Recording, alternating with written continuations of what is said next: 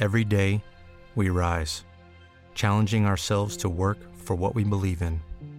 At U.S. Border Patrol, protecting our borders is more than a job, it's a calling. Agents answer the call, working together to keep our country and communities safe. If you're ready for a new mission, join U.S. Border Patrol and go beyond. Learn more at cbp.gov/careers.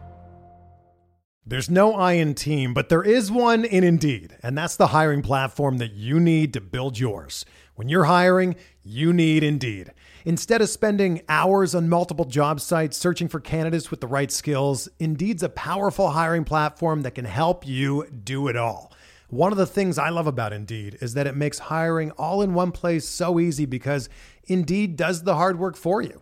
They show you the candidates whose resumes on Indeed fit your description immediately after you post so you can hire faster.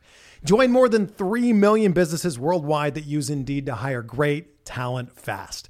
Start hiring now with a $75 sponsored job credit to upgrade your job post at Indeed.com slash Sports. Offer good for a limited time. Claim your $75 credit now at Indeed.com slash Sports. That's Indeed.com slash Sports and support the show by saying that you heard it on this podcast.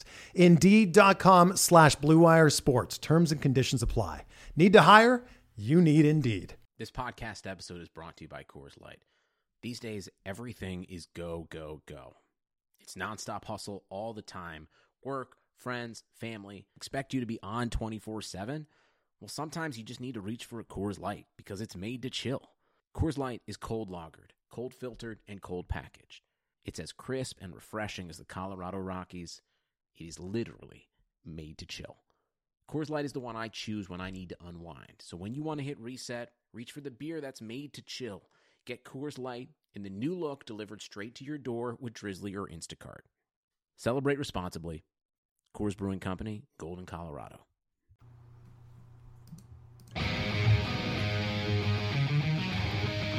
To get by Benning. Darnell Nurse left it in the corner, gets up center. Perry scores! Corey Perry! Lilia able to shake away from Solani. It's given away to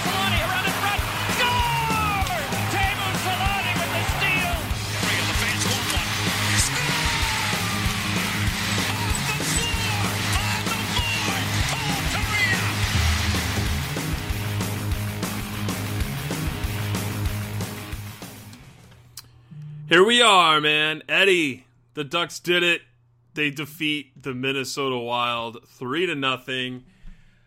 Oh, felt good. Feels good. It's over. It's over. We don't have to talk about it anymore. Feels It's so damn good. It was such a garbage win, such You know a what? Ducks win, but it was a win. It feels good, but you know what? It's sad a little bit. We were all kind of having fun with it. We finally all started having fun with it, and they had to go and end it. Ah, you know, we we're all waiting for 13, 14. Like, when are we going to get Randy fired? And just, you know, wasn't meant to be, uh, at least now, right now. But um, if this is what saved his job, my God, what a what a steaming pile of crap of a game after the first John period. Gibson. Go out there, give John Gibson a handshake, thank him for saving your job. That I don't think he was- was going to get fired anyway, but still. That was all Gibby. That game was all Gibby after the first period, and it was a very shaky Stalock, and that's that had a lot to do with it. I feel like, but the Ducks get the win. Holy hell, we get to talk about a win tonight. We get to talk about positivity, uh, massive changes in the last 24 hours too with this Duck roster, um, between guys being moved out, guys being called up. So new line combinations. You know, this it's it's been a wild time in Anaheim to say the least. But uh, man, we get uh, Derek Grant from Pittsburgh. we, we Number one C, elite number one C is home. and He's so back. he's called. Uh, we get uh, um, who else do we pick up? Oh, uh, Michael Del Kloos. Zotto, Kloos. He's getting So the biggest one. Yeah, yeah. So wild times here. Um, not massive in the in the way of bringing in game changers. I guess you could say Derek Grant is one of them. But uh, really, man? Come on, that's a reach. Everybody loves him, but like, is he a game breaker? ah, yeah, Von what in there. 20 Bob Murray pulls off the uh, quickest retool on the fly I've ever seen, and the Ducks all of a sudden are good. Oh wait, never mind. It's just John Gibson. It, I mean, yeah, it definitely was. Let's. We have a lot to talk about tonight, man. Um, good news, bad news situation here for the Ducks as uh, we get to the starting lineup tonight. John Gibson makes the start in net. Troy Terry and Max Jones called up. I was so happy to see Jones get the call up to make his NHL debut tonight, Eddie. I thought that was fantastic for him. Um, I mean, the Gulls are in a the Gulls in the midst of like a 15 game uh, unbeaten streak in regulation. So it's kind of crazy to, to pluck them from that situation and then just send them to Minnesota in the middle of a tire fire that Anaheim is. But um, I think it's cool to see them up in the lineup. And, you know, Dotchin and Sherwood were the ones that were sent down. No Jakob Silfverberg and no Ryan Kesler. Kesler sent home after I don't know what happened to him. He was skating and got hurt. I, I don't. He tweaked something. Something bad happened something, to him. yeah. Not a good look for Ryan Kesler. Uh, and Jakob Silver got his knee tangled up with Mike Green, if you guys remember, into the Detroit game. So good news, bad news situation. Injection of youth and now more injured players. But uh, I, it's exciting to see these guys come up from the Gulls. Um, let's let's get into the first period because this is where all the action happens, and it's it happens in a in a, just a, in a flurry, right? I mean, the first goal, Adam Henrique gets on the board. Uh, Ritchie's able to circle from behind the net, able to feed Henrique right out in front. And honestly, I don't know how Stalock didn't stop it, but it goes far side on Stalock for the first goal. Probably one he was just, I don't know if he was too lazy to see or just didn't catch it. But uh, He wasn't on. He was not on tonight. Garbage. It was a good shot. It was a perfectly placed shot by uh, Henrique, but it was a slow one. It was a floater. It kind of just glided Oh, yeah. into the corner. It was. I, I don't think he expected him to shoot it, but there's no screen. There really wasn't anything else in front of it, and he didn't get a, a ton on the shot. But uh, yeah, Stalock clearly wasn't on. Uh, wasn't on on that goal. It wasn't long until they scored again, and uh, tough period for him. They wanted to give Dubnyk the rest, and uh, that plus John Gibson is what lost them the game. Yeah, no, I got I got to make mention here to to Brett and, and chat and speaker chat. Brett, the Wild had a lot of shots. Uh, uh, did you watch Zach Parise at all? he had a lot of dangerous chances, Yeah. if not for John Gibson. I mean, really, really. Um, I know the majority of them weren't grade A variety, but there was a ton of chances uh, by the Wild there to get back into the game. They just weren't able to do it. So I would I would just tend to disagree there with Brett. But um, not too much longer after that goal, Devin Shore drives the puck to the net, and then all of a sudden the Wild start playing Josh Manson defense and let Rickard Rakell just float all the way through the zone, right through the box of, of defenders, and he's able to pick up the rebound and bury it. That makes it two nothing right off the hop. And he's got three goals in his last three games. He might be back. Let's he might so. be back. I hope so. We need him to be back. Um, they haven't been pretty. One of them hit his foot. This one was a rebound that landed right to him. So, but you're, he's getting on the score sheet. I don't, I don't really care. And this last game, we talked about how Devin Shore had a quietly good game, and we didn't notice him. This was a great play by Devin Shore, driving Mhm. to the net. And he. I mean, the, the wild defenseman does fall, but he beats, I think it was Seeler to the front of the net, and then gets a rebound, which is perfect. And Rickard Rakell just Johnny on the spot to put it in.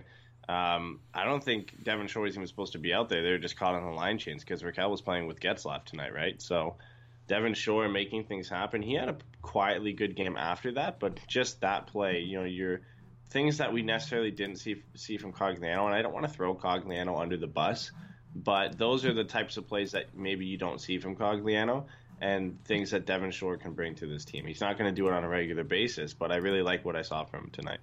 So you're talking in the way of the type of drive to the net presence that that he shows here early on, right? You're you're, you're Yeah. Cogliano. I mean, Cogliano could make those plays, and he had, but he doesn't have the he big made body those plays presence, more right? so like four years ago too. Like he, it's just Devin Shore again. Like he's a similar player to Andrew Cogliano. He's just a little bit younger and he's more apt to make those types of plays. And that's nothing against Cogliano. I, I think Cogliano brought a lot to this team, not just on but off the ice. But I really liked what I saw from Devin Shore.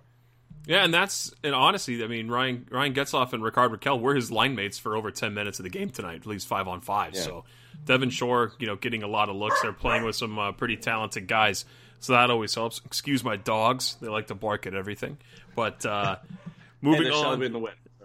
I have no one to mute any of the animals. Yeah, no one else at my house to to uh, to protect me from the barking. But uh, the the third goal, uh, you know, Ducks get some pressure in there, and then there was an, a shot from the point by Andy Welinski.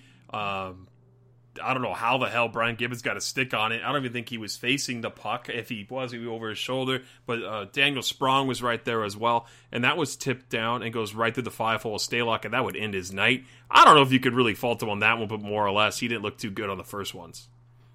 Brian Gibbons is getting going.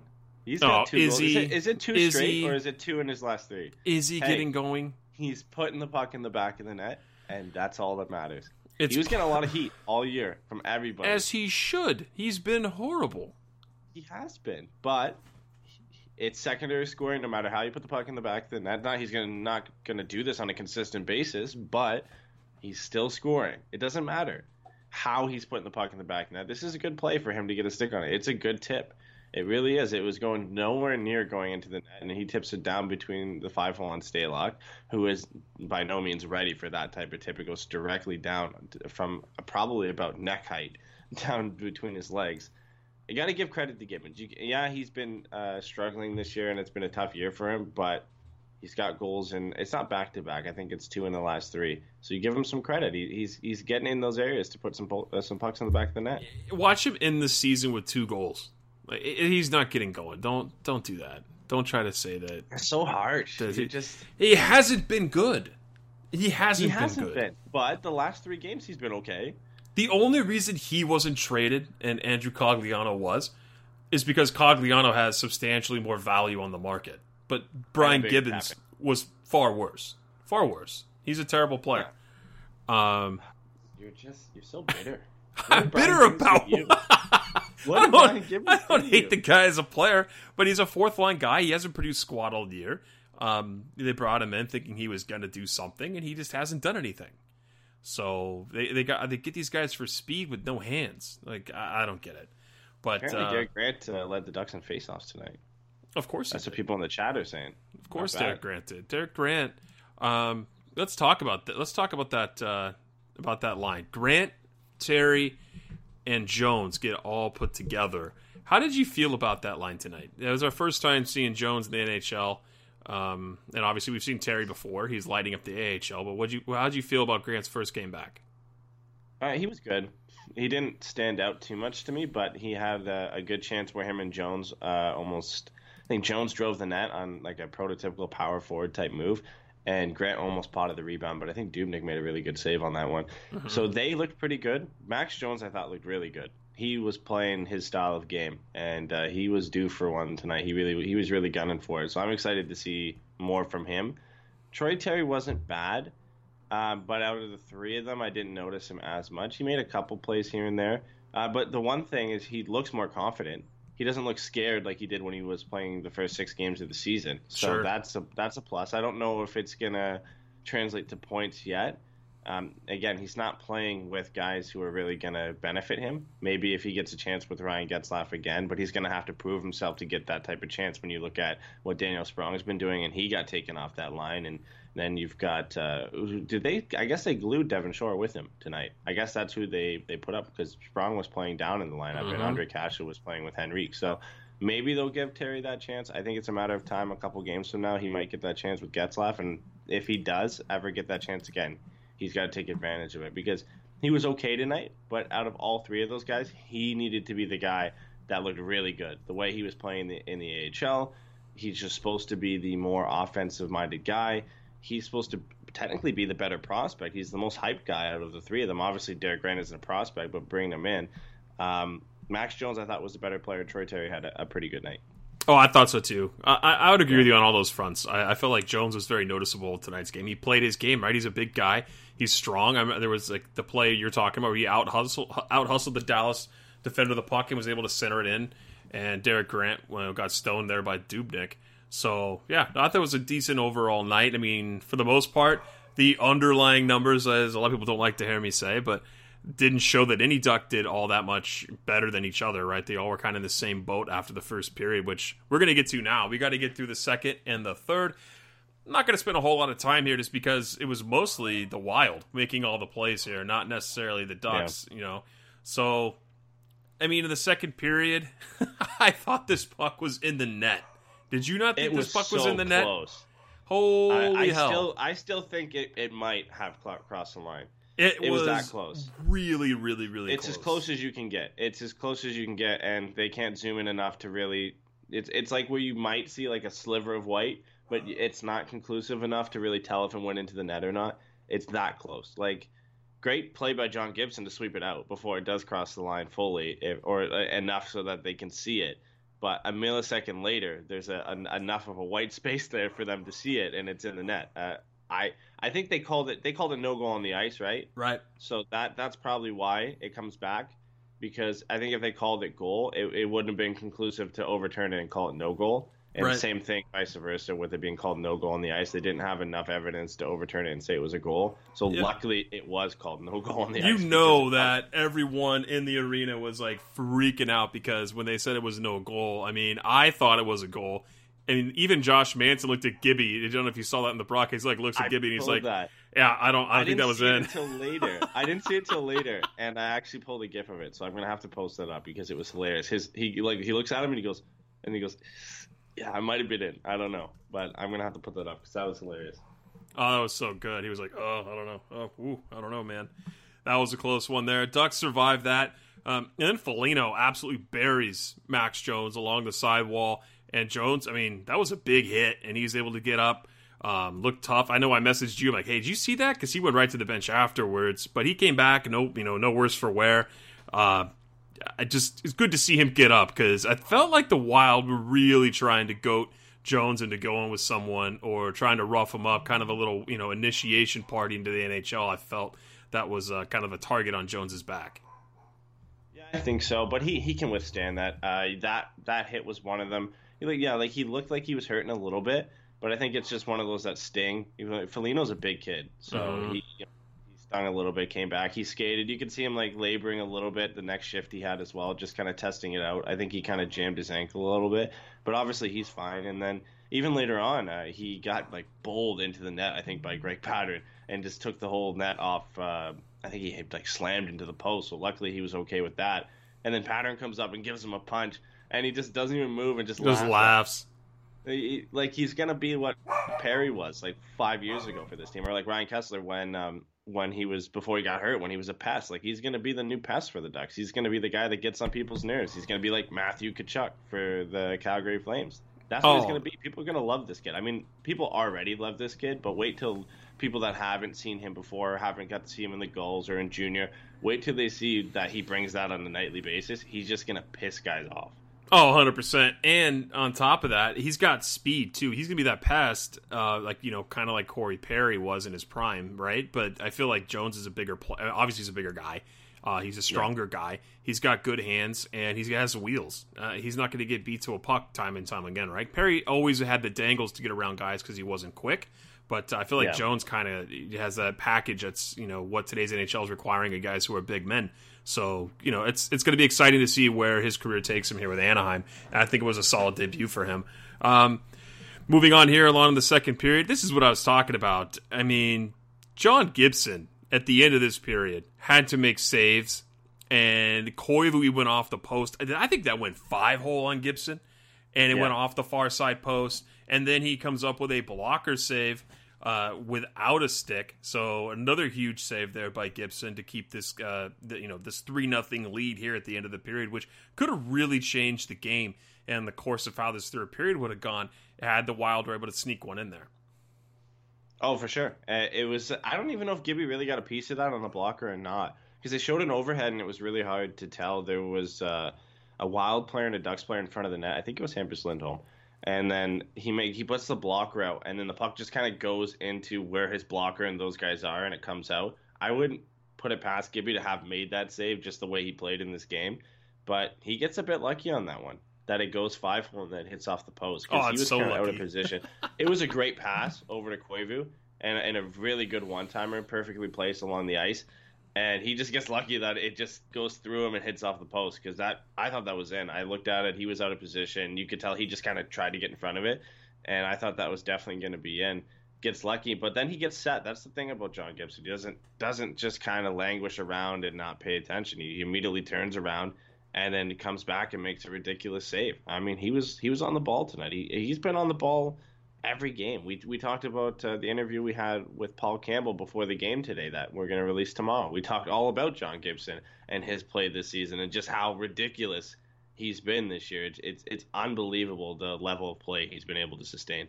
Uh, and he had not been good during the Ducks losing streak. He was sub 900 save percentage, if I remember correctly. I was looking that up today on on, uh, on Corsica. He was right around 900 or just below. But he he actually just came back from not being Superman to being Superman again. So he saves the day here at the end of the at the end of the second period, going into the third. Kind of a slow start off and on um, for either team, but uh, something unfortunate here happens. Ondrej Kase takes a face off, gets shaken up I don't know what happened to him, but he didn't play after that. He goes to the locker room. He only played 10 minutes and 34 seconds in Don't all situations to tonight. That's he didn't Man, come back. Don't... Oh my god, I we I don't know what to say. We can't we can't handle this, and not not an Ondrej Kase injury at this point. Kesler and Silfverberg go down last game. Both get put on the IR. If Ondrej Kase uh, and it gets announced he's injured tomorrow, what are they gonna do? Call him Sam Steel? Or are they gonna just? I, mean, I guess Patrick Eaves might be ready almost. He's on a conditioning loan in San Diego, so I, I guess that minimizes the loss a little bit. Not that he brings as much as Andre Kasha brings to the lineup, but that's going to be a tough one. I mean, I think we can get over Ryan Kesler losing him the way he's been playing lately. It is tough to lose Silfverberg, but I think we are more so disappointed at the fact that it was his trade value that was going to get hurt more so than losing his play for the lineup. And it's not that he's been bad; it's just we, we're hoping that he's going to get traded because we don't want to lose him for nothing. So Ondrej Kase is a big one because he's, despite this team's struggles over the last 12 games, he's still been pretty good. He's still been the energy guy that the Ducks really need. And Max Jones can fulfill that for a while, but I don't know on how consistent that's going to be. It's going to, you know, the, tonight was his first game. I don't know. Losing Ondrej Kase is going to be a tough one if they lose him for any considerable amount of time. I was just looking it up on my phone on Twitter to see if there's any sort of update, but uh, Teaford, or Elliot You Teaford, there's and, not going to be. and uh, and Eric Stephens have no updates. Neither of them have tweeted, tweeted in a while, so haven't seen anything. I mean, usually sometimes you hear like, "Oh, he was seen walking around in the locker room, everything was fine," but uh, yeah. no updates so far that I was able to find. If anyone knows more in our chats, hit us up, let us know. But uh, that is not good news at all. That is just not good news. Um, Parise denied again, Brett, uh, by John Gibson in this period. Three times on the power play, a one timer, a follow up, and then another follow up shot. Just two rebounds given up, but Gibby's able to deny him, deny him all three times. It- just an unbelievable play there by John Gibson. I mean, I can't wait to release that uh, interview tomorrow because all this praise for Gibby, and you guys talk about it. He comes into the night's game, puts up a shutout, and they get to release it to everyone else tomorrow. So I think you guys, uh, when you guys did the interview, you guys felt Yeah. that coming along and just spread good vibes out to Gibson out in Minnesota. Clearly, It was great because we when we were in the interview, we were checking up on the score. We didn't mention it, but I was looking at my phone and it's three nothing Ducks. I was like, oh boy, here we go. You know, we're ten, not even ten minutes in, it's three nothing. John Gibson playing out of his mind, but that interview, I'm excited to release it too. It's going to be great because it, it goes perfectly right after John Gibson shutout and the way he played. But you know, we talked about it, just looking at his underlying stats, and Paul Campbell knows so much. It, it's unbelievable the amount of knowledge that this guy has about goaltenders. It's it's it's ridiculous. Like I think we set this up like two days ago, and the amount of just stats and, and facts he had prepared. I mean, he was prepared for literally every question we had, and all the and, and just had extra stats that we didn't even know existed about John Gibson, about a, a site that he's helping work on, and it's unbelievable. I mean, just in goals saved above average, just to give a little taste of what we talked about. John Gibson is first with I think it's twenty two point something. He doubles the next highest guy, who is is uh, Robin Lehner, who's at eleven something. He doubles the next highest guy in goals saved above average. That's ridiculous. John John Gibson is just playing out of his mind, and he's gonna get robbed of a Vezina because he's not gonna have the wins and he's not gonna have the save percentage because of how the Ducks are playing. uh, I can't wait to listen to that too. I know you and Jay covered that one for us, so I'm excited for that tomorrow. Let's let's uh, wrap this up here. The, it goes three nothing. Ducks get the shutout victory, or Gibson gets a shutout victory. Big first period by the Ducks forwards. You look at the scoring chances, the underlying numbers here. The Ducks were outshot 37 to 23. They were outchanced 17 to 9. Um, that's not good. It was ten of those in the third period. I mean, kind of score effects going into play there, right? I mean, Wilder down, they're going to push, but um, I didn't think this was a, a, a, you know an amazing game here by the Ducks by any stretch. Uh, the broadcast like to say they shut it down defensively, and I'm like, uh, I mean, I guess they just didn't look great. Um, they like to sit back a lot. They're outshot in the second period, thirteen to two, um, or I'm sorry, ten to two in the second period. So I don't know. Overall, super pumped they got the win. Other part of it is they need to find a way to turn their to turn their game around because it's just not there. I mean, no. Because of John Gibson, if if John Gibson didn't play this way, and I mean, yes, the Ducks had a good first period. That's fine. They had a good Mhm. first period against the Penguins too, but John Gibson couldn't keep up keep up in that game, and the rest of the team just collapsed. But this could have been like that game. The Wild played a really good second period, and they are a historically this season a very good second period team. The second period is their, their best period, and John Gibson kept them in it. The Ducks couldn't get anything going offensively in that period, and then in the third it was all Wild again. And John Gibson made some ridiculous saves, and, and the Ducks didn't really get too many chances after that. Just really after that flurry in the first 10 minutes of the, of the uh, first period. So I want to say like this was a good game. Obviously they won 3 nothing, but I don't want to see them play like this in the next game because I don't think you're going to get that luck again unless John Gibson plays out of his mind. But you know, I think we've said it for what this is game number 48 and we're saying there's no way John Gibson can keep this up for the entire season. He, he's not going to be able to play out of his mind every game. He pretty much does. How many bad games has John Gibson had this year? Uh, it definitely there was some, uh, as Carlyle would put it, stinkers uh, in the 12 game stretch. He did. He didn't have a. He didn't have a, a great game in a few. But I mean, come on, that happens to every goalie every year. So Yeah. and he's and he's not sitting there behind a pretty team like Andrei Vasilevskiy. So I, I mean, you- you- Ooh, shots fired. he's not. It's not like Andrei Vasilevskiy. Yeah. Oh, I don't know about that. Freddie. Freddie's got a good forward group, but that defensive group is pretty suspect. Pretty suspect. Yeah. I mean, he did stop the most shots in the league last year. So let's They're not both give. great goaltenders. They are, but the fact of the matter is, and it's not going to change for a long time, is that uh, wins and save percentage are what gets you the Vezina right now. If Yeah. you have a lot of wins and a high save percentage, a really high save percentage, then you get the Vezina. And and again, I keep referencing this this interview that we just had because it, it fits so perfectly with what we're talking about. But Paul Campbell said he predicted the last four Vezina winners basically just off wins and save percentage. It's usually the guy who has the highest save percentage, and if it's close, it's whoever has more wins.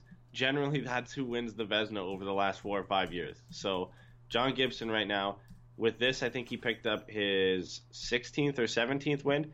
He's still nine or 10 wins behind the leader, who's Marc Andre Fleury. Ugh. He'd have to make that up somehow, and make up, and not just make it up on Fleury, then, but everybody else around him, who are some great goaltenders in their own right the Ducks would have to get on a roll, basically. They would have to go on a 12 game winning streak. John Gibson would have to be a part of all of them for him to even get close to catching up. And then everybody else would have to slump. So it, it sucks. It really does. But until they switch over to looking at some of the underlying stats, John Gibson, it, it's going to be tough for him to win it with this team.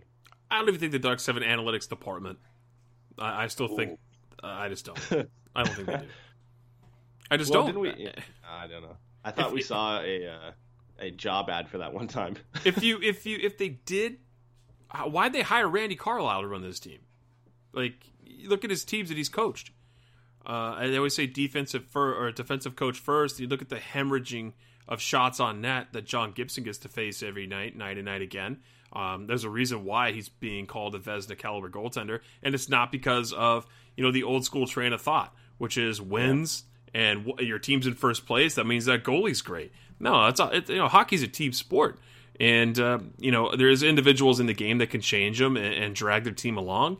And if they're on a bad team like John Gibson is, then you have to look at players like that and look at the value that he's providing. So I mean, it's it's unfortunate he's not getting the kind of recognition he has a little bit, but uh, that's really awesome of Paul to come on. Paul's a great guy. Uh, second time we've had him on, so I appreciated him being on there uh, today with you guys, and uh, we'll get to talk all about Gibby tomorrow. But um, we have to move on here. We have so much news packed in here. Uh, we talked a little bit last night on Twitch. We were, we were streaming our uh, horrible, horrible three on three Chell season that uh, Oh, all these you started everybody through. know. That was hidden on Twitch. Nobody had to see that ever again, and now That wasn't going up on YouTube. Well, let, us tell Uh, everybody. Let's tell yeah, everybody about if- Twitch. Go ahead. If you uh, if you haven't checked it out yet, we've been just kind of streaming some NHL 19 and some other. Well, we haven't streamed other games, but we're thinking of on uh, Twitch.tv slash Forever Mighty. Um, last yesterday, we were gonna get on and just stream NHL 19 anyway, and then the Ducks decided to make what three trades yesterday: Aberg, Delzato, and bringing back Derek Grant. So we came in and we were talking about that, playing some NHL 19, and we got obliterated every single game. uh, we lost like six nothing, seven one, like ten to two. So that wasn't fun, but talking hockey was pretty fun, and it was a, a pretty active chat. So if you guys haven't checked it out yet, um, Twitch is a really great platform. Um, it, you know, YouTube's great too, and we like doing our, our podcast over here. But Twitch has a lot of ways to interact with users that we really didn't realize they had. So make sure you go check it out there. We're trying to get to 50 followers right now so that we can get in the affiliate program. And then if we do that, then we're thinking of possibly eventually moving the podcast over there from YouTube just because of the different user benefits it has. Something we're considering, but make sure you check it out and, and help us get to that follower goal. Yeah, that'd be really cool. If you guys, could, we- we're like we're 25 away. So if you guys are able to hop on to Twitch, create an account, and hit follow on Forever Mighty, that would really help us out a lot. We'd really appreciate it. But uh, yeah, if you also want to laugh at horrible, horrible NHL uh, 19 players, go watch us. True. And uh, True. you can you can check that out. That's that was fun. Thank you to everyone who tuned in on that last night. But uh, let's get to everything that we experienced last night while playing. Um, all of a sudden, people start getting traded. So that that was very interesting. Where do you want to start? Where, where do you want to start here? Do you want to start with uh, Pontus Aberg, which was earlier, or do you want to start? Yeah. You, you pick. Let's start with Pontus Aberg because that was the first of the day.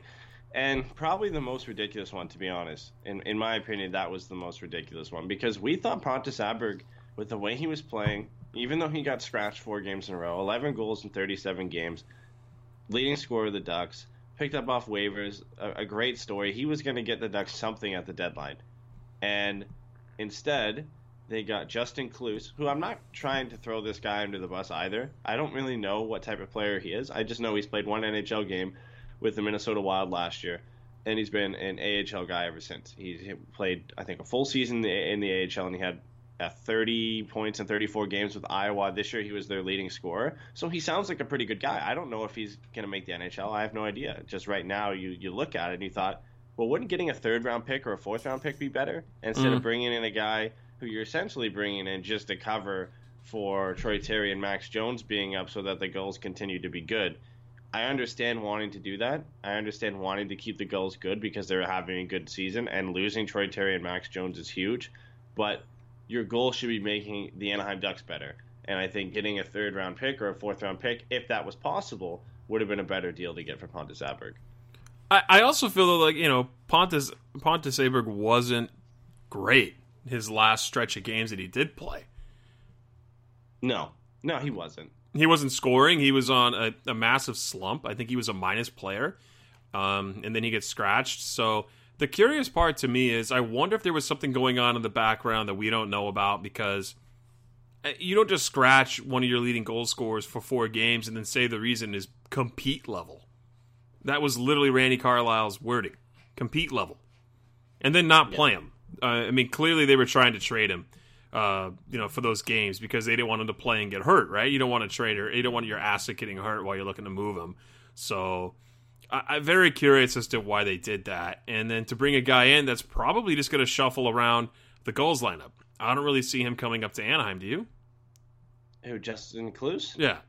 No, I don't think so. Um, I think he was with the team today because they they said he was at practice, but I'm Mhm. sure eventually he gets sent down to San Diego, and that's likely what's going to happen. But yeah, I, I mean, Ike brings up, or, or sorry, uh, Daniel brings up a good point in our chat. He said the Aberg trade made more sense after the Ducks picked up Derek Grant. Yeah, that's kind of true because then you know Kloos goes down and replaces Joseph Blandisi, and Derek Grant comes up and replaces Pontus Aberg. Essentially, right? I mean, if you look at it in a backwards way like that, does kind of make sense. It would have made more sense on paper if it was like Joseph Blandisi for Justin Kloos and Mm. Pontus Aberg for Derek Grant. I obviously you couldn't really do that, but that's that would make more sense to look at it that way. But yeah, I, I mean, Justin Kloos, I wish him all all all the best in San Diego, and I hope they continue to roll down there because we want them to do good. And it's tough losing Troy Terry the way he was playing, even Max Jones. They were probably their two best forwards down there, and now you know now they're up here, hopefully going to be able to help the Ducks. But uh, a, a lot of the things around Pontus Aberg, like you said, that we can't really confirm were that you know he was apparently not showing up for on time for practice or doing drills, and he had attitude problems. I saw a lot of tweets from like fans who were saying that. I didn't really see any concrete like you know like guys. That who- stuff's always hidden you and know what I mean? buried. Like writers yeah. or, or beat writers or other guys that brought you know any stories that actually came out and said that. But when enough people, usually like when there's where there's smoke, there's fire, right? Mhm. Like I'm sure some of that is true. He doesn't really seem like the guy to do that. He's also not really in the position to do that. You would think like he was picked up off waivers. He hasn't really had the best go of things as of late until he came to Anaheim. So you really wouldn't think he's the guy that would just be able to have that much confidence that he thinks he can get what he wants. You know what I mean? He's not a Ryan Getzlaff or a Rickard Rakell who, if No. somebody was going to have attitude problems or had, you know, the wherewithal to be able to do that because of the skill and the talent they have, they would be doing it. But maybe that's what it is. Randy Carlyle said it was because he couldn't play defense. So, which we, we all kind of knew already. I'm sure Bob Murray knew that when he picked him up. So maybe that is the case, and they just don't want to admit that stuff was going on behind the scenes. I think that's what it was. I, I, mean, it doesn't make sense to bring up uh, or to trade him for a guy and put him in the AHL, right? So, Yeah. but with Kesler getting hurt, and that, I mean, that just made way for Derek Grant to come on over and slot in, right? That's kind of where he was going to fill space. So let's get on to the next trade. What, what do we have up next? Uh, Michael Del Zotto for Luke Schenn and a 2020 seventh round pick because Michael Del Zotto is just a seventh round pick better than Luke Schenn. Um, I'm surprised he didn't play tonight. I thought that he was going to come in and play. Honestly, uh, he's. I think he's with the team. Oh no, he has visa issues. That's what it was. Yeah, they said he was going to hang visa back. Yeah. yeah, I'm I'm sure when he comes back, he probably plays, uh, and then we probably see Andre Sustr get sent back down because he was scratched tonight, and Del Zotto just and Delzato, Welinski, and Larsson become like the the rotation of who they decide to play. I think they'll give Del Zotto a, a shot in the lineup because he is a former NHLer. He was a healthy scratch for a number of games in Vancouver, so I think they'll give him a test to see what he can do. I don't hate the trade because Luke Schenn was a disaster hmm and a seventh round pick as cover for to bring in possibly a better guy. You know, he's a UFA at the end of this year, so his salary cap doesn't really matter. And Vancouver retained 25% of it anyway. The only weird thing about this, and the slightly concerning thing is, even with Vancouver retaining 25%, and even with some of Luke Schenn's salary offsetting it, the Ducks still take on a little bit more cap, which they shouldn't be comfortably doing right now because they're already dipping into uh, long-term injured re- long-term injured reserve relief for Corey Perry. They have about 2.9 million of his contract in relief right now. So let's say he was to come back tomorrow, he actually can't come back unless the Ducks make 2.9 million in space for him to come back. So are they done making moves? Probably Nope. not Not if at they think all. Corey Perry's going to come back this season because they've got to somehow move 2.9 million dollars off. You know who covers that? Jack Silfverberg covers that. hmm And as long as his injury isn't long term, that's the Yeah. question. What are you going to get back for that? And then I think that's probably why we saw a slowdown in moves today, right? Yeah, I mean, if Bobby wanted to wait an extra day, who knows? Um, I mean, he, he fired off three deals in the last 24 hours, and now we're looking at, uh, I mean, the, trade deadline's coming up in several weeks, so he's got time to figure it out. But that's right up when the time when Corey Perry is supposed to return. Yeah, exactly. I, I don't know. Frank brings up an interesting thing. I guess we can get into right now. Well, We've already talked a bit about Derek Grant, so we've we've kind of covered that. Um, but he says hockey experts are reporting the Ducks are not done making trades. Moves. Uh, what other players could we see on the move, especially if we're going in the rebuilding mode? Mm, it's a good question. Um, We've mentioned Jakob Silfverberg like I think 50 times, so I think that's the obvious one. yep. Um, I don't know, like maybe Montour, I, st- Manson. I, I still think Fowler's Fowler. being moved. I, I do. it's possible. I do. Yeah, Joel Joel brings up Silfverberg in the chat, and, and I think yeah, that's uh, that's the most likely one. I think that's kind of I don't want to say the obvious one because Bob Murray did come out and say he's trying to resign him, which I think is a cliche thing that a general manager is going to say anyway. He's not going to say we're actively Of trying course. to deal this guy. Yeah, he's not going to show his cards. Yeah, but I, I wouldn't be surprised if something else was in the works. If you're trading Silfverberg and not thinking of doing any moves, then you, you have to acquire either a guy who's a very low salary hit to make room for Perry to come back or get picks, which is what I would want for Jakob Silfverberg anyway. I think there's a chance he could fetch a low or a lower first round pick or a second round pick. I think that's possible, or you can go out go out and get like a B rated prospect, or maybe prey on a general manager like Peter Chiarelli and get Jesse Puljujarvi in a one for one because we know Peter Chiarelli loves to do his one for ones. Oh, and Bob Murray loves to do one for ones as well. Those are it's a match made in heaven. Maybe that will happen. I would love to see Jesse Puljujarvi for Jakob Silfverberg because that would just be ridiculously uh, in in the Ducks' favors if that happened. Even if Jesse Puljujarvi doesn't meet the lofty expectations that people had for him when he was a fourth overall a fourth overall pick, even if he does somewhat of that, that's still a great win for the Ducks. So Silfverberg, yeah. A lot of people saying Fowler and questioning Fowler. Rest in peace, Captain Fowler.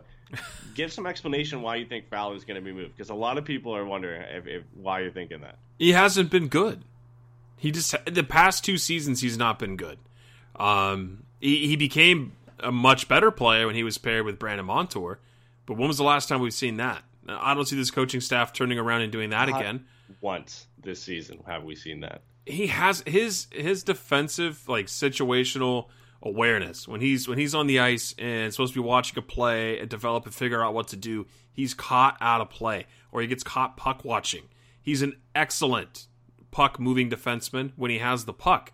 Uh, he can create offense, but he's not scoring. He's not a power play quarterback. That's Ryan Getzlaff. Um, Yeah. uh, there, he's just not the multi-tooled two-way uh, defender that uh, you know everyone thought he was coming into this league. He had a couple of good seasons early on, but I mean lately he just hasn't been good. And uh, you think about this: he has a modified no trade clause. I'm not sure what the terms are on that, but he's also making six and a half million dollars until 24 or 2024 and 2025. That's a long time to carry a guy who's just not, you know, getting the results. You've I- I- convinced a lot of people in the chat. Here, here's some of the comments. It, it was a lot of question marks before, but now there's a fair amount of comments going to this. So Ike says he's not producing, he's not effective, and they really banked a lot on him. SoCal Hockey Fan 97 says Fowler has not lived up to his draft spot either, which is pretty crazy when you consider most people believe when he was drafted where he was is that he fell to the Ducks at that spot and they were getting a bargain. And for a while we kind of thought that, and now it's I like the SoCal hockey fan said it's kind of the opposite. You kind of feel like he's not living up to that draft spot. Uh, Spaghetti Stripe says, and he gets injured when we're, we need him the most. Um, That's Ike said he was definitely yeah. Ike said he was definitely being groomed to be the future captain, and now he's not where he needs to be. Ricky says he's terrible at defense and he's great at forward. Um, I mean, it's it's it's tough. I, I can't disagree with all of those. You know what I mean? Like some of them, some of them are true. I mean, he's in the first year of eight years of fifty-two million dollars. His he has a four-team trade list he can go to. So Bob Murray literally has four teams for eight years that he can go to. Um, and that, I'm sure those can be resubmitted year by year, right? I'm I- I'm assuming Yeah. that's how it works. I'm sure if they just ask him when if they're thinking of trading him, they can probably just get a, a resubmitted list at any any point. I would assume. Yes. Because for Cam Fowler, that could change at the beginning of the season t- to now, right? If he wanted to go to a team at the beginning of the season that was supposed to be good and now they're bad. Like let's say he wanted to go to Philly at the beginning of the season, and look at them now. You know what I mean? I mean, Maybe do you he- remember when he, um, you know, everyone was saying that he wasn't great. Then they, then they were saying that, uh, you know, he uh, it's tough for him. He's got to pull around boat anchors like Stoner or Bieksa, right? And then he, and then they finally starts playing with Brandon Montour. He starts looking a lot better. They're reading each other. Things are looking better. Brandon Montour um, might be the better defenseman, right? Yeah. That, and, I we would think thought so. It was Cam Fowler pulling up Brandon Montour for a while. mm-hmm. it was always like Brandon Montour can't find a partner. He he has to get you know put with Kevin Bieksa or he has to get put with Francois Beauchemin, and it sucks because you know we're wasting him away, and we got rid of Shea Theodore, and then you know Cam Fowler goes out. Brandon Montour takes a huge step forward by himself. Yes, he was playing with Hampus Lindholm, but he takes a huge step forward, and, and he had a very good. I think it was two weeks, almost a month, where he was playing really good. He's still still playing pretty good. He had two assists tonight, so he's still playing at a Oh, I think we lost Eddie's audio there. Not sure what happened, but yeah, I would, I would definitely say that he is he is the one for sure.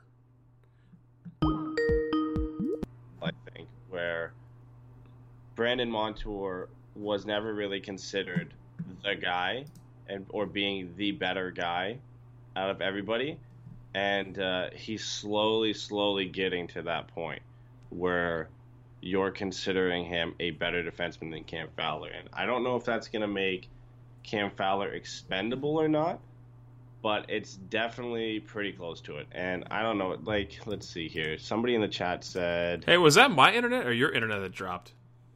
I think it was yours. Oh yeah, it just it like kicked me out of the call and I called you back. Oh no, ways. Well, I was just saying that uh, Cam Fowler. Would anybody take Cam Fowler's contract at that point? I was trying to find out who said that, but um, let's see who said that. Who said that? Uh, Chase said, "I agree that he isn't as good defensively, but would who would take uh, that contract on now?" Uh, I don't know. Pat, you're all blue, by the way. You're not. Uh, I'm blue. you gotta turn your camera on. I did. How strange. Am I back? No. Oh, there you are. You're back now. Perfect. It'll pop up in the stream in a second. I don't know what it is. Well- I, maybe I'm having a wild Winnipeg uh, internet night again, guys. Sorry about that. That's very strange. It's the rain. the rain does everything. The rain takes out everything. People are saying, uh, Ike said, you blew it. And- I totally and I did. blue pun. Um, yeah, I don't know. We're, I think we're back up now. I'm waiting for YouTube to get back up. There we go. All right, Pat's back. His camera's shrinking and growing at the same time. Yeah. Go. Here we 100% go. back. We're all good. Okay. Not sure So- what the hell happened there. Sorry, Great guys. content here, guys. Great content. Um, I left off before you left the call. I was talking about Brandon Montour. We were Yep. talking about how Brandon Montour was better potentially than Cam Fowler. Mm-hmm. And then Chase brought up the question: Who would take Cam Fowler's contract at this point? um. I- I think a lot of people would. Oh, 100 percent. it's not horrible. It's not a horrible contract. It's not a great one, but it's not. It's not the worst contract in the world. Somebody will. Yeah, no, I definitely think so. And and, and you look at um, what his positives on his uh, you know on his career are is he can skate really really well, and he plays well with other defensemen who can skate well. So as long as you don't pair him with somebody that he has to try and babysit, then he should be fine.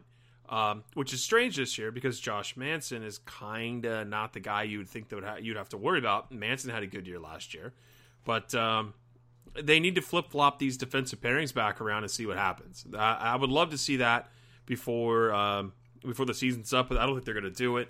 I, I as a, as a, as far as like what teams would take him, I mean, you would have to think that uh, he was rumored to go to Detroit, and that's probably just because Ricky says Montreal's looking for a solid defenseman.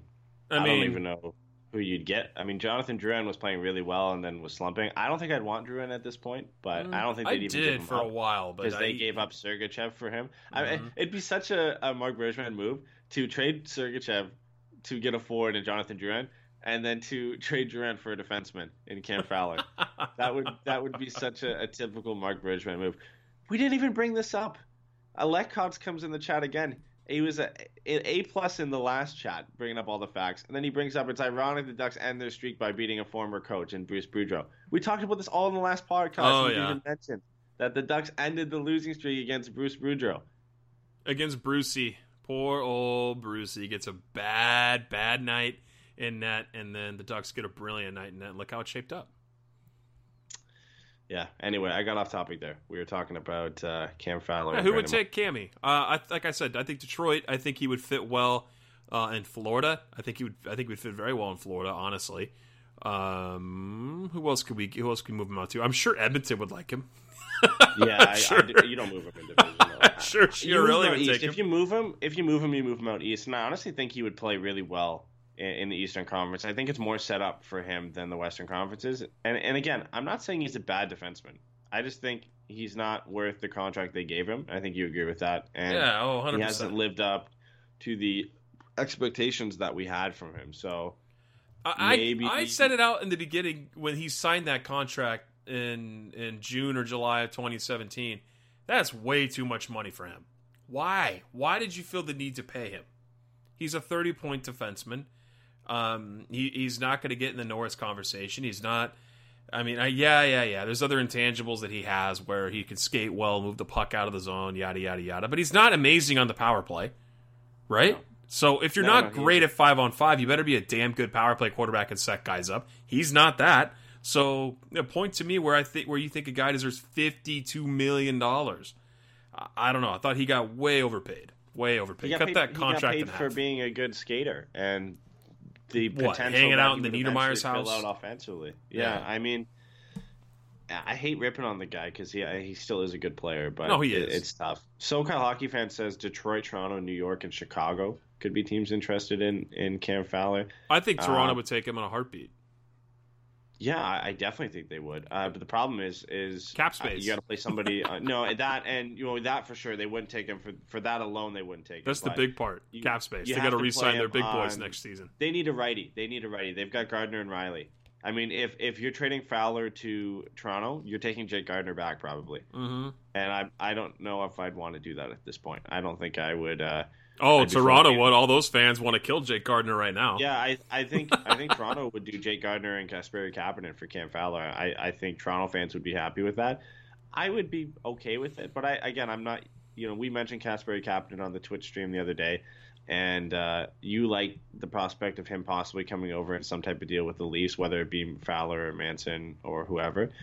I'm not sold on him yet. I think he's a good player, but he's 22 and he's kind of struggled to break completely into that Leafs lineup, which is very difficult to break into for sure. But if I, if I'm trading Cam Fowler, I'm either looking to get a top six forward in return, or a, a very good prospect. I don't even, I don't even want picks. I don't want to I don't want to risk picks on, on Cam Fowler that you're gonna miss in the draft. I want a you know an A-rated prospect or a one for one getting a top six forward. And that that's it. That's the only way I would, I would trade Cam Fowler because I still think he's a valuable piece of this team. And I haven't seen enough of Josh Mahura for me to say, oh yeah, Josh Mahura is going to be able to step in and take his spot in a couple years. If I, I- knew that for sure, I would say yeah, sure, trade Cam Fowler. I don't think the Ducks could pull it off, but I would love to see them find a way to get Nikolai Ehlers. Yeah, I don't know. Uh, He's on having- the left side? He's For, having uh, another good year. He's going to put up 25, He's 30 goals. He was struggling. He was struggling a lot, and then he started turning it on, and now he's hurt. So possibly, if he comes off the IR, hmm I'm, I'm trying to remember who's on the left side for Winnipeg, and I think you know it kind of proves your point. If I can't really remember, I know Josh Morrissey is their one guy, and then they got Byfuglien and Trouba and Myers on the right side. So I think they definitely could. You know, he could be a guy that would fit in very well there, and uh, I would love Nick Ehlers on this team. Younger, faster, Oh, Bob. Murray. Younger, faster, oh Bobby. my God! Imagine, imagine Getzlaff, Rakell, and Nick Ehlers. Oh my goodness! So yeah, they're defensive. I went to daily daily face off for line combos. Josh Morrissey, Jacob Trouba, uh, Kulikov and Myers, Joe Morrow and Sami Niku. That's because Byfuglien's Ooh, hurt. Dmitry Kulikov. Oh yeah, they could use Camp Fowler. Okay, now you you sold me on this. I don't know. That's a blockbuster if if I could. Oh hell yeah, it is. Um, I, I mean, Nick, I Nick Ehlers if- is I don't even know 22. I don't even know if Cam Fowler gets that that done alone. I no, wanna, he doesn't. You're you're trading gotta a prospect no, for that no, in that case. I want to I want to talk a little bit more about this. So Nick Ehlers, uh, similar. It'd be similar to when people were talking about getting William Nylander. You know, he's very similar in his production. He had Mhm. 64 points two seasons ago in 82 games, 60 points the next in, in 82 games.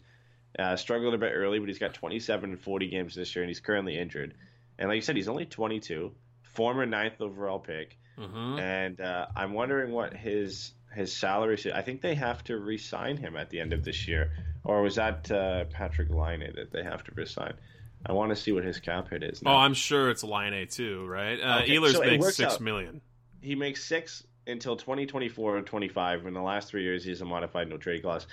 That's almost a one for one where maybe the Ducks have to sweeten the pot a little bit. Oh yeah, And I would, I'm 100% on board with Cam Fowler for Nick Ehlers. And then I, I would do that and take the, the swing for the fences that Josh Mahura in a, a season or two can be close to the same level at, that Cam Fowler's at. I'll take that swing. would you take a Brandon Montour for Nick Ehlers? No, because the Ducks are very, very shallow on the right side. And yeah, that's tough. you're then promoting Josh Manson to your best right-handed defenseman, and you do not have. Then you then you have Sustr, Dotchin, Welinski. Uh, that's it on your right side. You don't really have anything else. You know, John, John, uh, Jacob Larsson's played on his off wing or his offside a couple times, but At this point, the only right-handed defenseman I trade is Josh Manson. I, I, I like the guy, but I think Brandon Montour you have to keep on this team. You just have to. You have to keep. He's a he's a top four right-handed defenseman. Arguably, if he can be a three guy in pretty much any team, you don't trade those guys away. And he's he's 23. You don't you just you just don't do that. You don't trade those guys away. Cam Fowler, in a heartbeat, I would trade for for Nick Ehlers, and I like Cam Fowler. And it would But- be and let's let's not let anybody think we're crazy. It would be Nick Ehlers with somebody else. It would definitely have to be a pot sweetened deal. Hundred percent. There's I mean there's no way that Wait, you I on mean- whose side? Oh, the Ducks would have to sweeten the pot for the Jets. Okay, yeah. You said Nick Ehlers and, and plus somebody else. You mean Cam Fowler and plus? Yeah, yeah, yeah. I I definitely don't mean Cam have to add Fowler. too much because if they're make if Winnipeg's making that deal, it's because they feel they need a left-handed defenseman to make them better. So you feel like then that Cam Fowler is going to make you that much better, and then that lowers the price slightly. I think I think there's a possibility, a slim possibility, if this trade was presented, that you could swing a one for one. I don't think uh, necessarily Winnipeg would go for it because the salary is a little bit higher, and Nick Ehlers is a younger, probably better player. So maybe you have to throw in like a second round pick or, or a prospect in there, not like a highly rated prospect. Maybe you throw in Antoine Morand or you throw in even a, a lower rated prospect than that. I, I don't know. I, I, I really uh, I'm gonna keep some eye on that. I haven't heard anything about them moving Nick Ehlers, and No. uh, he's still out on the injured reserve for them. So Until February. we'll have to see how that goes. But now I'm intrigued. Yeah, I would love that kid on the team, man. He's a great player. Uh, where do we go from here, man?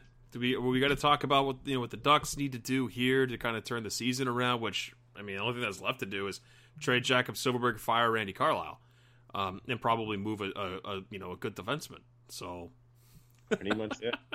Um, Eaves is out of conditioning since San Diego. I think we talked about. Oh that, yeah, the bearded one uh, is being cited out in San Diego. We mentioned that yesterday on on on social media for sure. He should be back soon. Um, last thing, one thing I want to mention too is I I finally wrote something, and it's out on pucksforfeather.com, and it looks at the top five coaching candidates for the Anaheim Ducks uh, in the offseason. So not if they're because we all know they're not going to fire Randy Carlyle in season. So if you want to look at the top five, it's in no particular order, but it's just the top five most likely, and it kind of throws in some of my favorite choices for that. So make sure you go check it out there. There's some some interesting names in there to say the least. There's there's an obvious one, Rikard Gronborg. Everybody knows we're on the higher Gronborg trade. We have been since before we had him on the show, and then we had him on the show, and it just intensified from there. It's, it's Changed my opinion. It definitely changed my Yeah, opinion. I was changed, yeah. very much against having a fresh coach like that, but uh, Eddie, good work on that. So you know, you know, Dallas Eakins and Rikard Gronborg are on there. If you want to see the other three, make sure you go check out the article. But uh, what do you say we get into some fan questions? Real quick, just just one more one more thing here. Speaking of coaching changes and Eddie's article, if you guys haven't found us on Patreon, you want to support the show, um, even even you know just just a little here and there helps for us. Everything goes back into watch parties. Everything goes back into us doing giveaways uh, like we do separate from the Forever Mighty three star jersey giveaway. Um, shout out to uh, to Jason Gray who signed up for Patreon here with us. Um, that another one here, and and I know we had Daisy and Jason. All, another Jason actually signed up here a few days ago. So we got three new people this month on board our Patreon who get four bonus shows, and um, it's it's fun stuff. But speaking to that article, man, uh, we get to do our bonus show here later with uh, the top picks to replace Randy Carlyle, and I'm sure there's some fun involved in those as we always do here on Patreon. But that's uh, check us out there. It's uh, Puck Guys Forever Mighty at Patreon.com. So if you want to help, that's great, and we love it. If you can't and you don't, or you don't, you don't want to, that's not your thing. That's cool too. But just want to throw that out there if you want to get more extra content from us. So we can hop into questions now. All right, so let's uh, let's go to Twitter first. We got a fair amount on there. So, Ricky Bradley says, "What will happen now if Kase is out for the next two games? Ugh, two games. Who was scratched tonight? Oh, oh, oh. Um, Michael, yeah, Del Zotto was scratched, and dude, I had it too.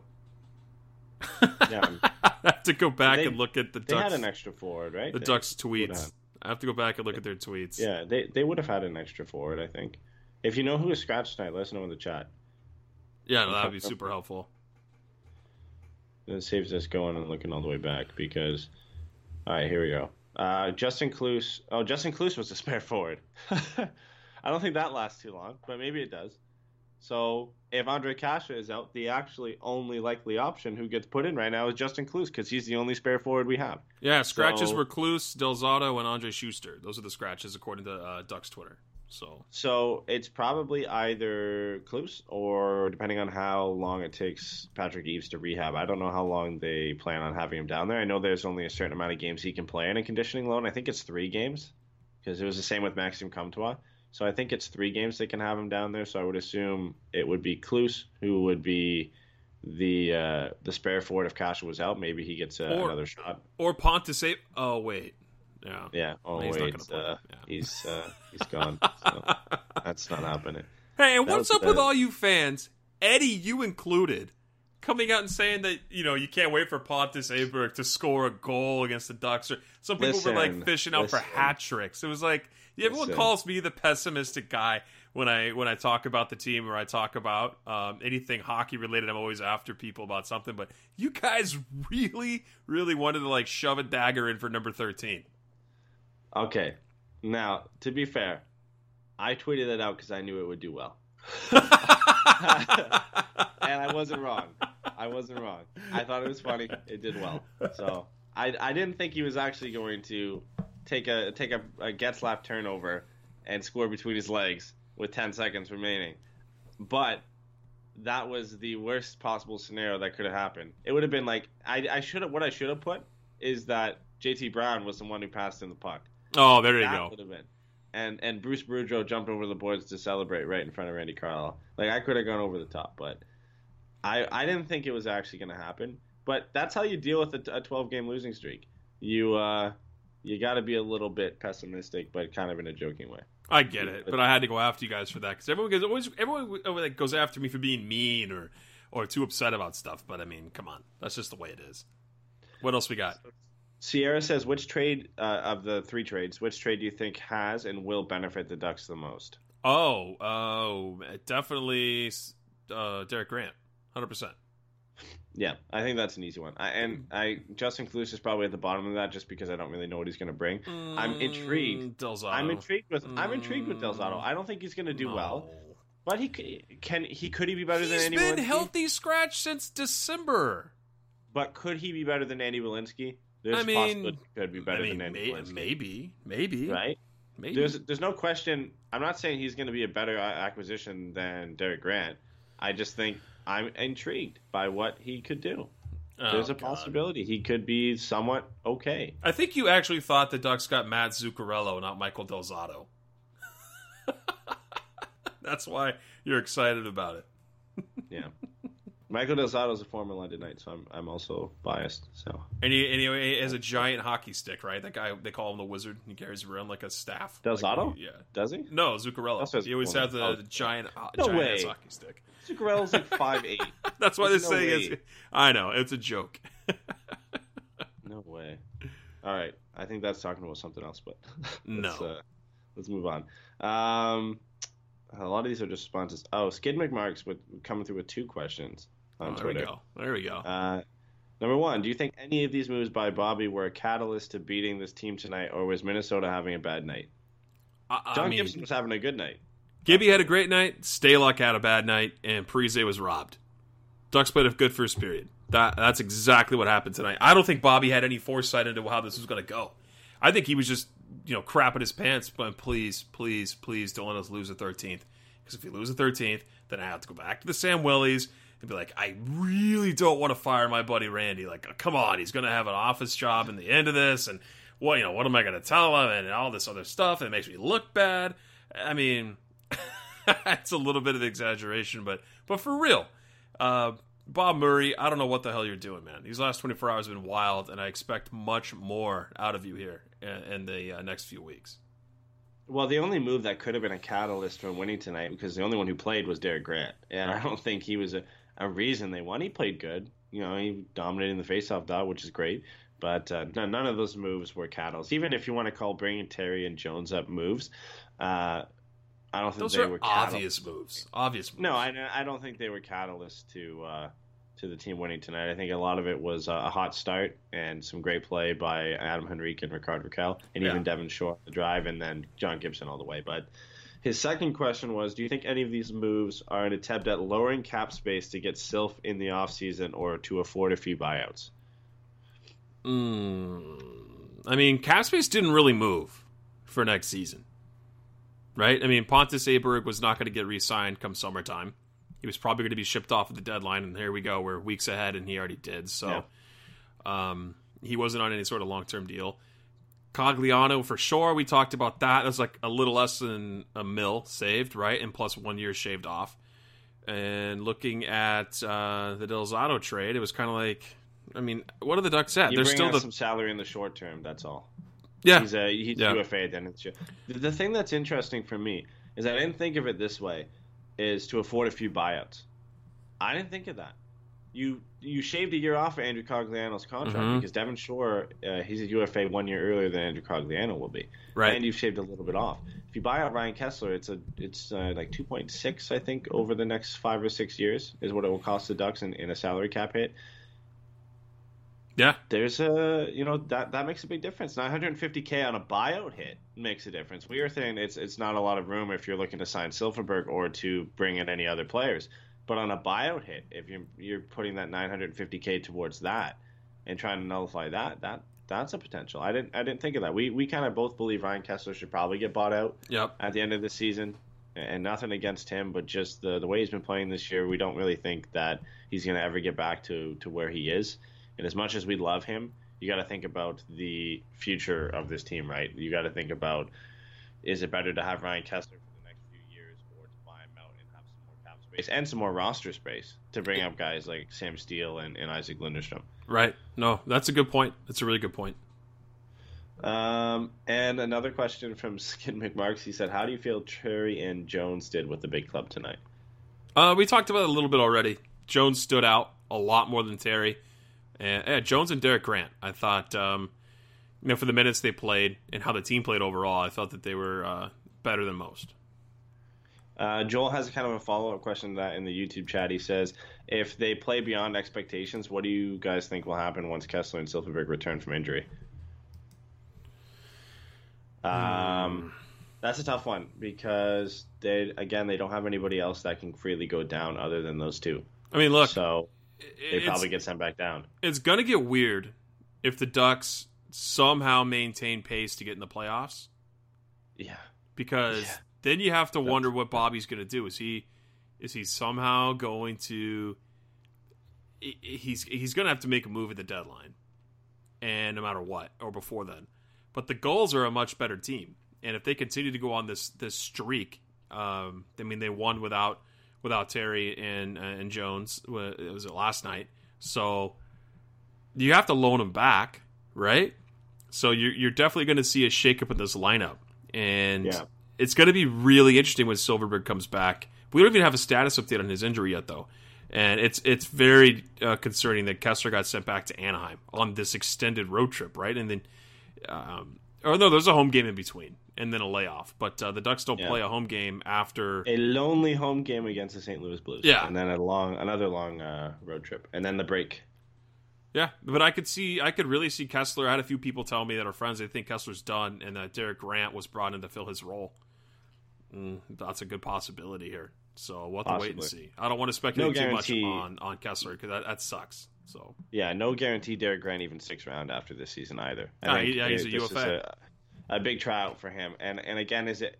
This is the question we had last year: Is it worth bringing him back and blocking Sam Steel and Isac Lundestrom? That was the question Mm. of, of why they let him go before, and now. If you do that again, I mean, it all depends. If you buy out Ryan Kesler as well, then maybe you keep him around as your fourth line center. Um, that's but Carter Rowney also has a longer contract, so he'll be back, and he seems to be that guy right now. So I don't know. It, it all depends on how ready they think Sam Steel is, and he has struggled a little bit this year in his first season in pro hockey. Not to say he's been bad, but there's guys who have passed him, and for a while he was the top prospect in the Ducks system. And you look at how Max Jones and Troy Terry have kind of excelled past him down in the AHL, and uh, how he hasn't really gotten a look or haven't, and he hasn't really been talked about at all um, since getting the start with the Ducks this year, which was a bit of a surprise.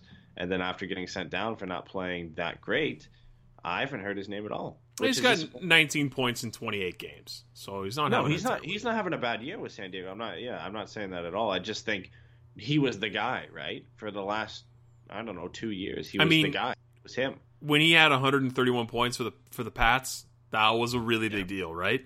And, And then, he did very, very well at the World Juniors and won gold with Maxime Comtois, and then that was big. And and and the same thing happened to Troy Terry when he was winning gold with the U.S. in the World Juniors, and he was playing in the Olympics, and he was doing, you know, playing well with Denver. Then he came over and played a couple games at the end of the season, and I get it. It's when guys are playing well and, and doing big things, they kind of become the center of attention. But it to me, it just feels like Sam Steel was the guy for a while, and then he's kind of fallen off, and other guys have passed him. I mean, Maxime Comtois is the guy now, isn't he? Pretty Yeah. much, he, he's the guy everybody's talking about f- since his start to the season. Mm-hmm.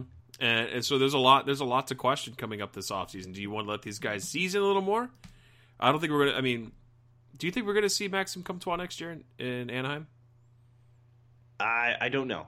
I don't know. He's he's the enigma for me because there's a lot of hype around him, and for a good reason because of what he did. But he played under ten games, or, I think he played ten games with the Ducks. He was under eleven, just under eleven to to meet that little requirement, um, so that he wasn't exposed for Seattle. And he's played four games in the AHL and the rest in junior, and he had one dominant season in junior.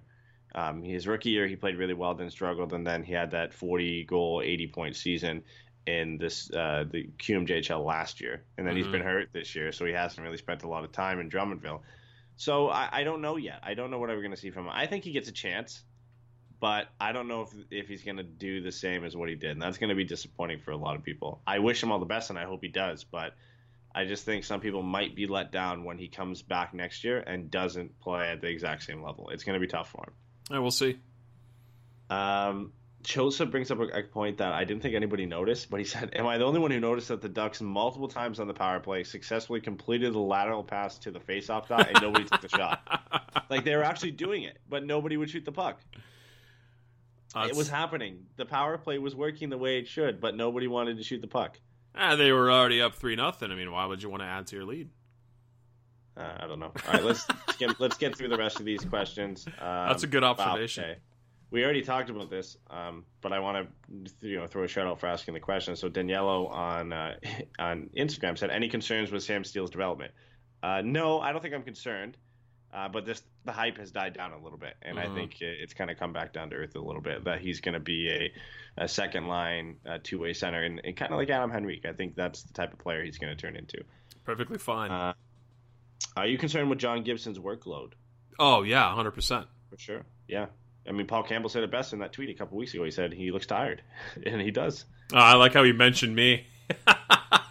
he was tweeting and uh, today and mentioning how tired he looks. Yeah, yeah, because we talked about it on the, we talked about it on the show, and he said John Gibson has uh, he's noticed it a lot this season. How John Gibson, after making some kind of play or a save, the puck gets uh, put out of the zone, and he immediately looks at the clock, and he's like, "How much time's left in this period? I just want to get out of here." I just want to die. Why am I still? Why am I still playing right now? Yeah, Uh, definitely worried about the workload for Gibby. I mean, he's playing all these games, not getting the wins. He's facing an insane amount of shots. They almost gave up forty shots again tonight. So yeah, very concerned with the Ducks how they're handling their netminder. Uh, just gonna give a shout out to some of these guys for questions again. For sure. Headed on Instagram said, "What did you think of Jones? Been waiting for this kid for a while." Uh, again, we kind of talked about that a bit, but I was thoroughly impressed with with how he played tonight, and kind of excited to see uh, the. I don't know how many games he's gonna get, but I'm definitely excited to see more of him. I think we'll find out more once we figure out the injury situation here. So between, especially Ondrej Kase now, we don't know. So Yeah, exactly. Uh, and then Josip said, "Give it to me straight, boys. How long did Randy just extend his contract? Uh, probably about eight more years."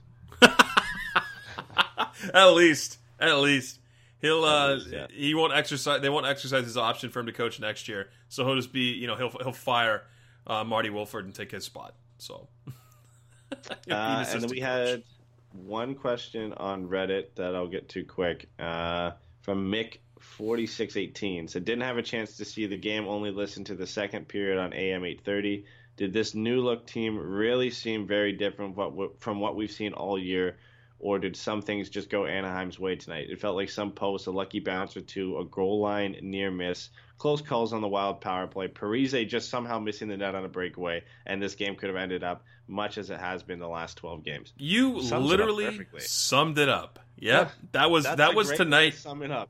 We, we we took 20 He minutes to say what you said. You just Why chunked is- that all up. He not have a podcast. he summed it up in one like one paragraph. He summed up this entire game. 100% we- We correct. did that in 20 minutes and probably not as concise as that was. No. That is exactly how this game went. If the, there's a couple posts, the Koivu post, a lucky bounce, the goal that probably should have gone in, it probably should have counted. If it was called goal on the ice, it probably would have counted. Couple close calls, Parise missing a breakaway, and uh, this could have gone a completely different way if John Gibson was on wasn't standing on his head. So, uh, great, great question from Mick forty six eighteen on Reddit because he summed it up uh, pretty pretty much exactly how the game went for the Ducks. 100%, man. Couldn't have said it any better. All right, well that's it from us. Um, stay tuned to our on social media because we got a couple things coming up. We're working on something. Hopefully, with Pucks or Feather. I can't wait to waiting. announce like some things that are going on with us, man. That's, that's going to be a good time. so we're working on something with Pucks or Feather that hopefully we can announce in the next coming days. We're just waiting for, um, just waiting for a response on a couple things. So hopefully we can get that released to you soon and, and kind of give you some more information on that. Um, as we mentioned earlier, we're on Twitch now. Right now, we're just streaming games. Uh, we're doing NHL 19. We had some requests to do Rocket League, uh, Fortnite, PUBG, whatever. I mean, we're gonna try and do some stuff. We all have to have the game, so that makes it a bit difficult. Uh, and Jason just got his Xbox, but I think we're planning on doing Rocket League uh, next and, and doing some more NHL. So make sure to check us out on twitch.tv slash forevermighty.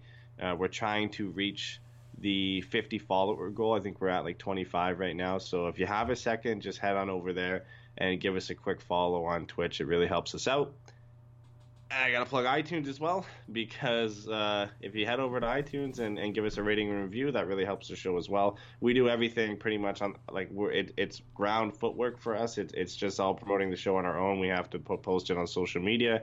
Uh, we don't really have anywhere where we can just have a landing page for for the podcast. So any kind of review or rating on iTunes really helps the show get out there as well. Uh, it goes a long way. Um, but yeah, help us out on Twitch, you guys. I know, I know it's it's it's kind of a hassle to go and, and like go to social media, maybe a thing you don't you don't always go to. But if you already have the app, it makes it easy. Go find us, like Eddy said, Forever Mighty on Twitch. Help us out, give us a follow. We're trying to hit that fifty uh, to un- unlock some you know really cool user things that uh, we can use, and then people who come into our chat, some cool little effects there for you guys. So we're just trying to get the word out about our show and um, and put it on all over you know wherever we can to uh, make it easy for certain people. I mean, some people like YouTube, some people like Spreaker, uh, some people like Stitcher, but uh, Twitch is a platform we hadn't really explored until we went on there and, and saw how cool and interactive it was. So, and then the last but not least, certainly not least, is they've been helping us out here for about a year now. CoolHockey.com. Go there because they have legit jerseys. You can get them customized, and you can use our promo code FM20, FM20 uh, at checkout. will get you 20% off uh, your order there. So go ahead and do that. And if you haven't already, we announce it every single game, but we do a Forever Mighty three stars. If you go on there on Twitter, actually, they're the ones, Cool Hockey, that donate a jersey to each winner every single month. Eddy keeps track of all, all the points. So Eddy will tweet out uh, about 45 minutes before the game. He'll tweet out three questions. You got to answer them. It's a free jersey and it's easy to enter. And why not? It's fun. And uh, Cool Hockey is so cool to donate a jersey to you know to our podcast for us to give away to you guys, and we love it. And uh, go check them out too, CoolHockey.com. And you know what? That's it. We're over an hour, and we'll talk to you guys. When's the next show? I'll be in San Jose uh, this weekend. and My daughter is at the hockey Saturday, tournament. Sunday, back So, to back. Yeah. Eddy and Jay take over the pod Saturday and Sunday back to back. Um, those are awkward times. I think it's like a like a, a noon and a 10 a.m. So yeah, you, stay Sunday tuned for might what be a times. later night as well because I have I'm working a, another game I think on Sunday. So uh, it's an early game anyway. It's a noon game for, uh, Pacific time, 3 p.m. here. Islanders, so that would be likely we do the podcast later in the evening. It, it it it works out that day. So I don't think many people would be listening around two two thirty p.m. anyway. Not to say you guys wouldn't show up, but uh, it'll be better for us to do one in the evening. I think that would just work better for everybody. So Saturday should be regular time. Sunday will probably be a show a few hours after the game, closer to I don't know around six or seven p.m. Pacific time, probably something around that. Cool. That's it. So stay tuned for times on that. We love you guys. Thank you so much for tuning in. Uh, we love it. It's almost a year we've been doing the post game show, and uh, all three of us can't thank you guys enough. We'll talk to you guys here on the weekend. Have a good one. See you guys.